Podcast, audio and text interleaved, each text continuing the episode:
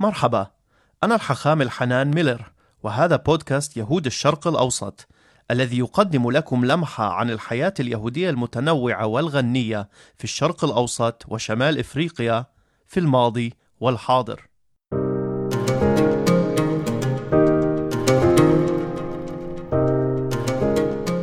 عندما تقابل يهودي غادر مصر يصدمك فورا هذا المزيج من الحنين والشعور بالخسارة.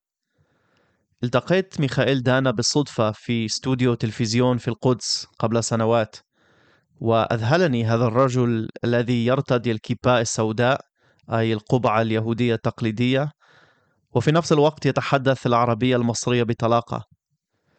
اكتشفت لاحقا أن ميخائيل كان من بين آخر اليهود الذين غادروا القاهرة بعد توقيع اتفاقيات كامب ديفيد للسلام بين إسرائيل ومصر.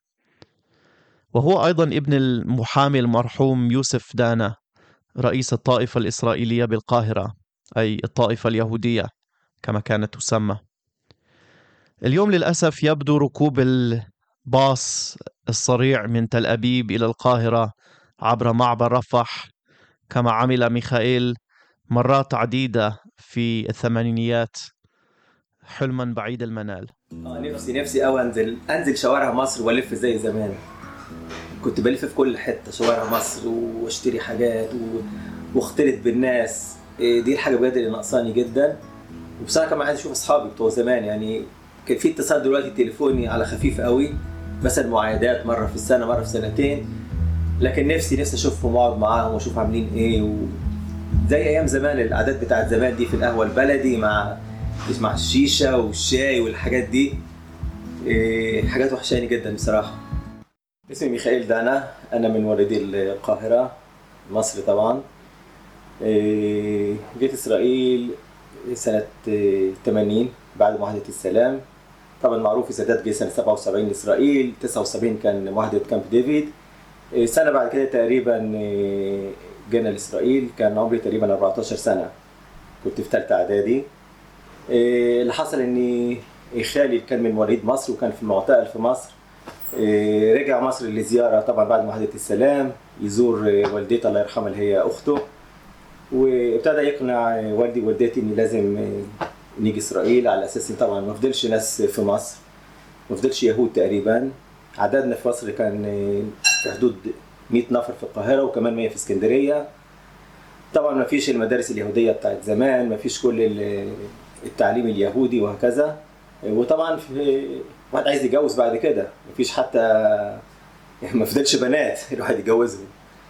ففي الآخر أقنعهم على أساس إني بالقليل يبعت الولاد اللي هنا. أنا بتكلم عليا وعلى كمان أربع إخواتي. سنة 88 والدي الله يرحمه توفى. والدي يوسف دانا كان رئيس الطائفة الإسرائيلية كان اسمها الطائفة الإسرائيلية ومش اليهودية. أيام مصر زمان الإسرائيلي هو اليهودي يعني مش إسرائيلي كجنسية مش القومية أو الوطنية إنما كلمة إسرائيلي بمعنى يهودية. فكان رئيس الطائفة الإسرائيلية ومحامي في شغله. توفى جبناه هنا يدفن في إسرائيل. طبعا عشان منصبه كان لازم تصريحات مخصوصة لحد من وزارة وزير الداخلية في مصر. جبناه هنا ووالدتي جت جت تسكن هنا من ساعتها. اضطريت ارجع كمان مرة لمصر سنتين. يعني من لما خلصت هنا دراستي من 88 ل 90 تقريبا رجعت أعيش في مصر عشان اخلص كل الأمور بتاعتنا هناك شقة ومشاغل ومكتب والدي الله يرحمه محامي وهكذا. قعدت كمان سنتين. في آخر السنتين رجعت كمان مرة إسرائيل وجوزت هنا وخلفت الحمد لله. عندي عيلة. النهارده أنا بشتغل في هيئة البث الإسرائيلي الهيئة الرسمية إيه مدير قسم الأخبار باللغة العربية. هل ده أنا أصلا من من لبنان؟ إيه دلوقتي أنا بتكلم على فترة اللي كان لبنان وسوريا تقريبا دولة واحدة الشام وكده. اللي أعرفه إن جدي الله يرحمه والد أبويا اتولد في لبنان وجه مصر. أهلي اتولدوا في مصر يعني بابا وماما اتولدوا في مصر.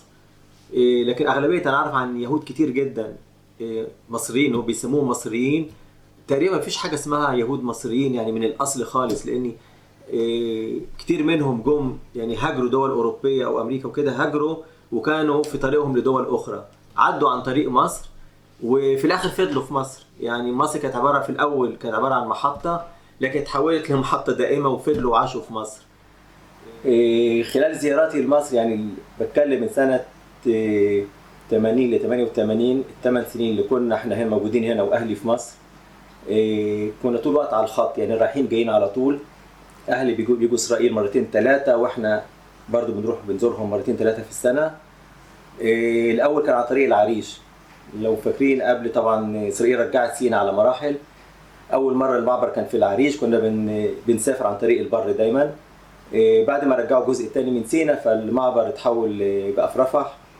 وكنا بنعدي عن طريق رفح رفح زمان كان في موضوع ال- العبارة بنعدي قناة السويس عن طريق عبارة وبعد كده الأمور دي اتسهلت أكتر. إيه، لو كنت برجع مصر دايما إيه، أول حاجة أول ما أوصل مصر يعني أسلم على أهلي وكده وخلال دقايق أرفع تليفون لأصحابي. أصحابي اللي أنا اتعلمت معاهم من من صغري.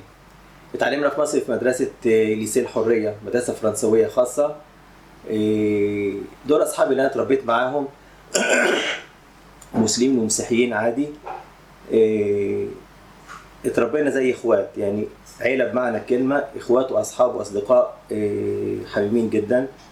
إيه، أول حاجة برفع لهم تليفون إزيك؟ الحمد لله على السلامة والكلام ده وعاملين إيه؟ ونتقابل على طول. خلال ساعة ساعتين نتقابل بره. كان عندنا قهاوي بلدي معروفة في مصر بنقعد فيها دايما. كده كنت أقضي كام يوم هنا في مصر يعني أغلبية الوقت أكون معاهم.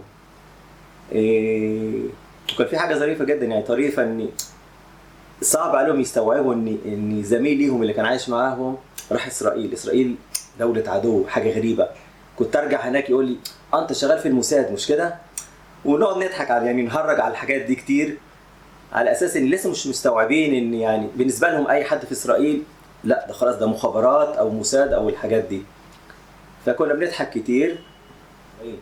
أنا الفترة اللي فاكرها يعني الفترة اللي أنا فاكرها بعد كده فترة إيه، جميلة جدا جدا في العلاقات بين الطائفه ال- اليهودية الإسرائيلية في مصر وبين مؤسسات الدولة لدرجة حتى لما كنا مثلا بنوصل مصر أحيانا مثلا لما كنا صغيرين خالص في أول المرات كان والدي الله يرحمه يوصي مثلا يتصل بالمباحث. حتى كنت فاكر اسم أكبر واحد مسؤول هناك اللي ساعتها كان اسمه العميد سامي البهنساوي. يرفع له تليفون يقول له ولادي جايين مثلا بعد يوم يومين يوصي علينا في المعبر. نوصل المعبر في اي بي يستقبلون أحسن استقبال ونخش مفيش تفتيش ولا حاجة. وده كان بيعكس ال- العلاقة ما بين رئيس طائفة إيه، يهودية في مصر ولاده بيتعلموا في إسرائيل والجهات المؤسسات المصرية إزاي بتنظر لنا. وطبعا من الأول أول مرة جينا كان طبعا بعلمهم وبنوع من الموافقة طبعا لأن أهلي لسه كملوا يعيشوا في مصر واولادهم جايين إسرائيل بيتعلموا. طبعا في نوع من الحساسية لكن عارفين وعارفين بنعمل إيه هنا بالظبط وكل ده. في مصر كان زي ما قلت كان في طبعا عدد اليهود قل جدا. بكلم على يمكن 100 واحد بالكتير قوي كانوا في مصر على على وقتي. الأغلبية كبار في السن جدا. فمثلا الأيام السبت والأعياد كنا نروح الكنيس ال- الكنيس الرئيسي في في مصر اللي هو الوحيد اللي فضل مفتوح الكنيس شعر الشمايم في شارع عدلي. إيه، بس للأسف أحيانا كتيرة وأغلبية الوقت ما كانش فيه منيان فكنا نستنى بقى إن مثلا حد من السياح يعدي بالصدفة جاي زيارة يكمل منيان أو كانوا مثلا يحاولوا يندوا حد من بيته يكمل منيان أو أعضاء من في الأعياد مثلا إيه، روش الشنا وكيبور كنا نطلب من أعضاء السفارة الإسرائيلية لو يقدروا يجوا وكذا مرة بجد يعني حضروا معانا الصلاة وحتى أجروا هناك في أوتيل جنب الكنيسة عشان ما يضطروش يسافروا في الأعياد.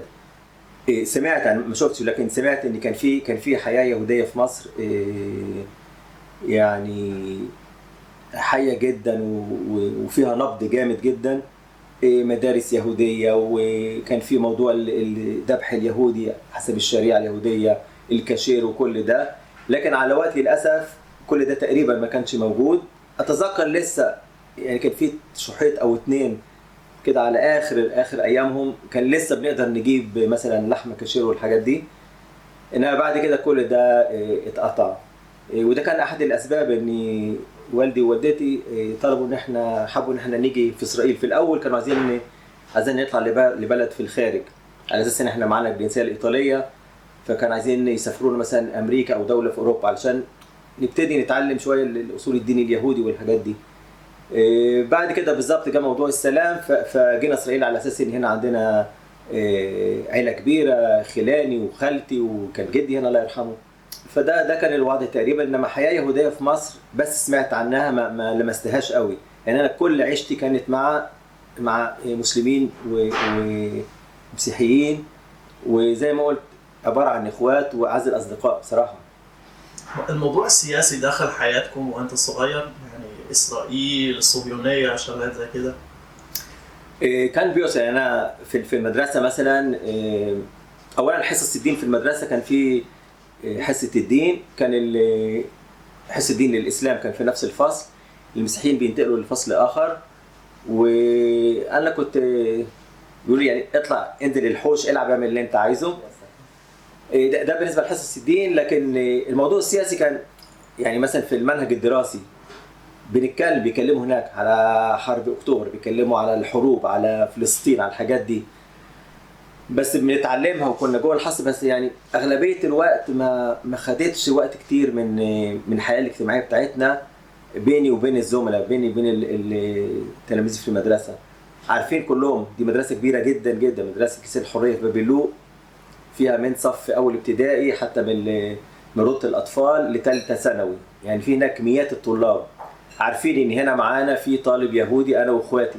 عارفين. إيه لما أنا بصراحة ما عمري ما حسيت يعني بأي نوع من الحساسية في الموضوع ده. المواضيع السياسية طرحت في المنهج الدراسي. دي المناهج في مصر. طبعا المواضيع دي طرحت من وجهة نظر ال- الحكومة المصرية. لكن ما ما كان لهاش تأثير أو ما ما أثرتش ابدا على على العلاقة ولا على علاقتي علاقة الصداقة اللي هي ما بعد أوقات الدراسة. من الحاجات مثلا اللي أفتكرها إني مثلا كنت أرزق أصحابي كان في كان في واحد مثلا دي افتكرها كويس. واحد آه، آه، والده الله يرحمه آه، توفى في حرب أكتوبر. فكنت في بيته. يعني أول حاجة طبعا هو عزمني. يعني رحت مع مجموعة أصحاب لبيته. وإحنا داخلين وكده شفت شفت آه، صورة أبوه في الصالون مع زي الرسمي العسكري المصري.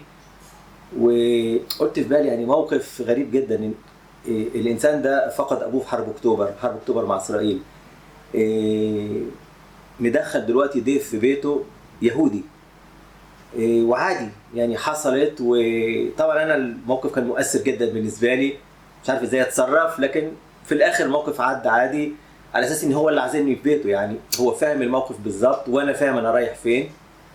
بس دي كان في موقف كده كتير آه، حساسة أكيد إيه، لكن في نهاية الأمر إيه، كل واحد فاهم إن إحنا في نهاية ال- المطاف يعني إنسان. إحنا بني آدمين وعايشين مع بعض ولا شفت حاجة وحشة منهم ولا هم شافوا حاجة وحشة مني فالحاجات دي عدت عادي في الآخر. اليوم آه، يعني الجاليات اليهودية في الشرق الأوسط على وشك ال- ال- الانتهاء في كل البلدان العربية بما فيها مصر طبعا. إيه نفكر بالموضوع؟ يعني إنهاء الوجود ال- اليهودي في مصر أو في, في العالم العربي بشكل عام. شو بيخليك تفكر؟ لا لا بالنسبة لمصر اولا إيه، في في يعني والده الله يرحمه لو كان رئيس طائفه فكر في النقطة دي بالظبط. عشان كده حاجة من آخر الحاجات اللي عملها هو تجميع كل التراث اليهودي في مكان واحد. يعني هو قالها قالها بصراحة إن هيجي يوم مش هيفضل ولا يهودي مصري موجودين هناك. إيه، طبعا إيه، الطائفة اليهودية في مصر كان لها آه، تراث عريق جدا وتاريخ عظيم جدا. ففكر في النقطة دي ومن المشاريع اللي عملها وأنا كنت شريك فيها يعني في جزء معين على أساس إن جميع الكنائس اتقفلت في مصر غير الكنيسة ال- الرئيسية هي اللي في شارع عدلي. فجمعنا إيه، كل أسفار التوراة تقريبا جمعناهم في مكان أو مكانين أو ثلاثة جمعناهم للمحافظة عليهم. إيه، بعد كده كل الكتب الدينية كتب الدراسة وكتب الصلاة برضو جمعناها في مكان. إيه، واتعمل مشروع سميناه مكتبه التراث اليهودي في مصر المركز الأكاديمي الإسرائيلي شارك فيه. طبعا دعمنا فيه من ناحية مالية. وجمعنا كل الكتب دي عملناها فهرسه من جديد. والنهاردة المكتبة دي موجودة موجودة في في في قاعة جنب ال- الكنيس في شارع عدلي على أساس أي واحد عايز يجي يتعلم يطلع على حاجة.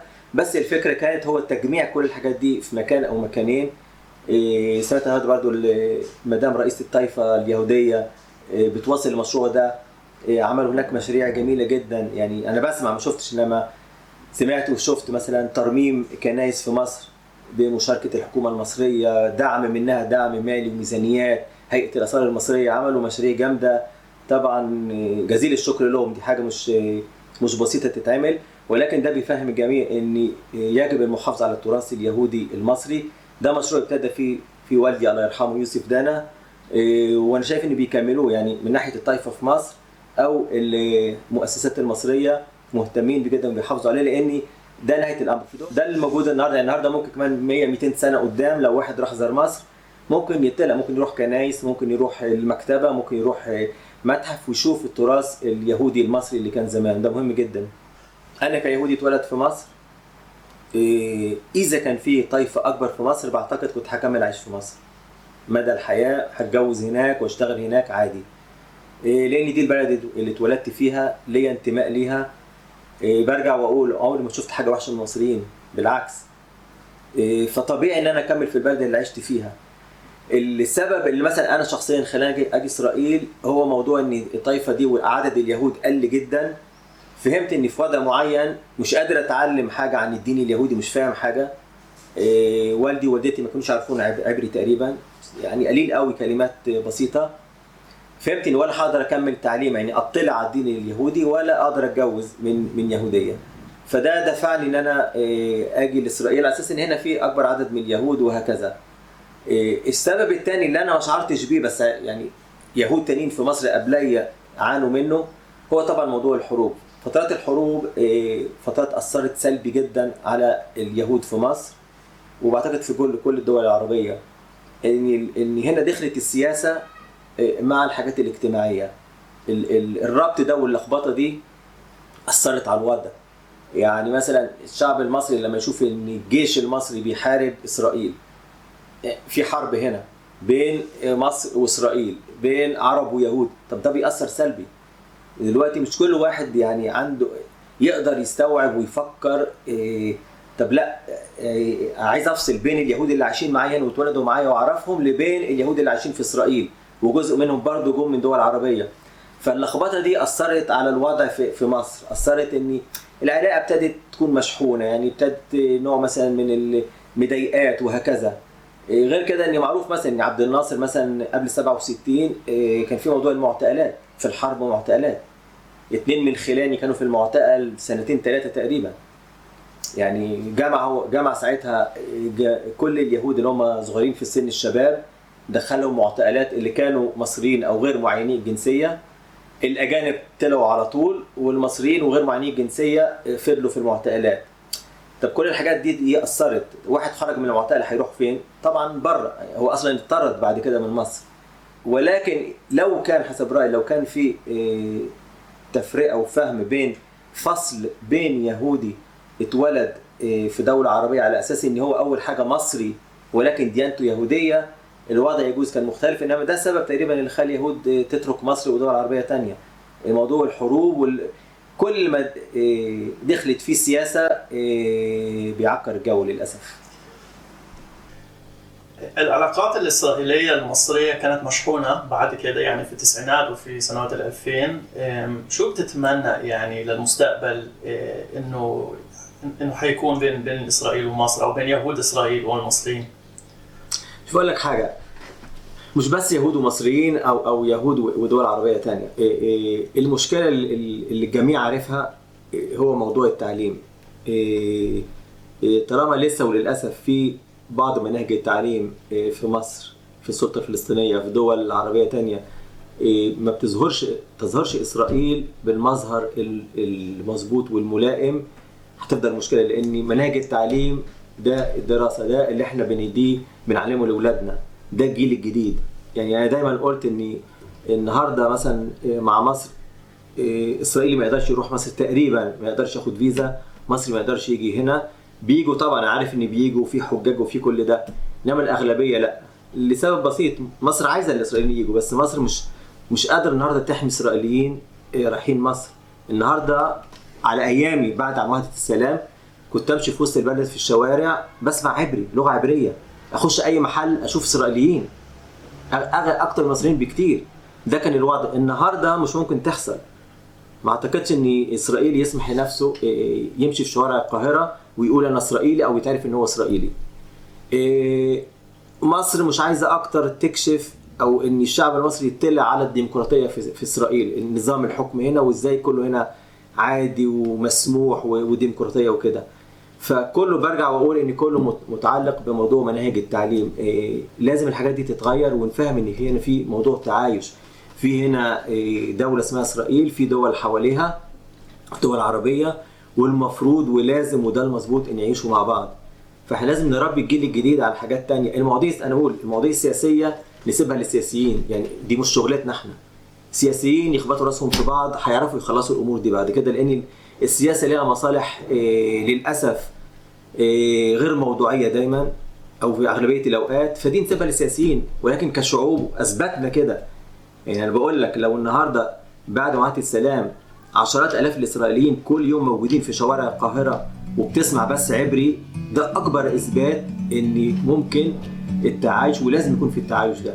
هذه كانت حلقة يهود الشرق الأوسط لهذا اليوم ضمن مشروع أهل الكتاب. لا تنسوا زيارة موقع People of the Book وقنوات أهل الكتاب على مواقع التواصل الاجتماعي. وشكرا على حسن الاستماع.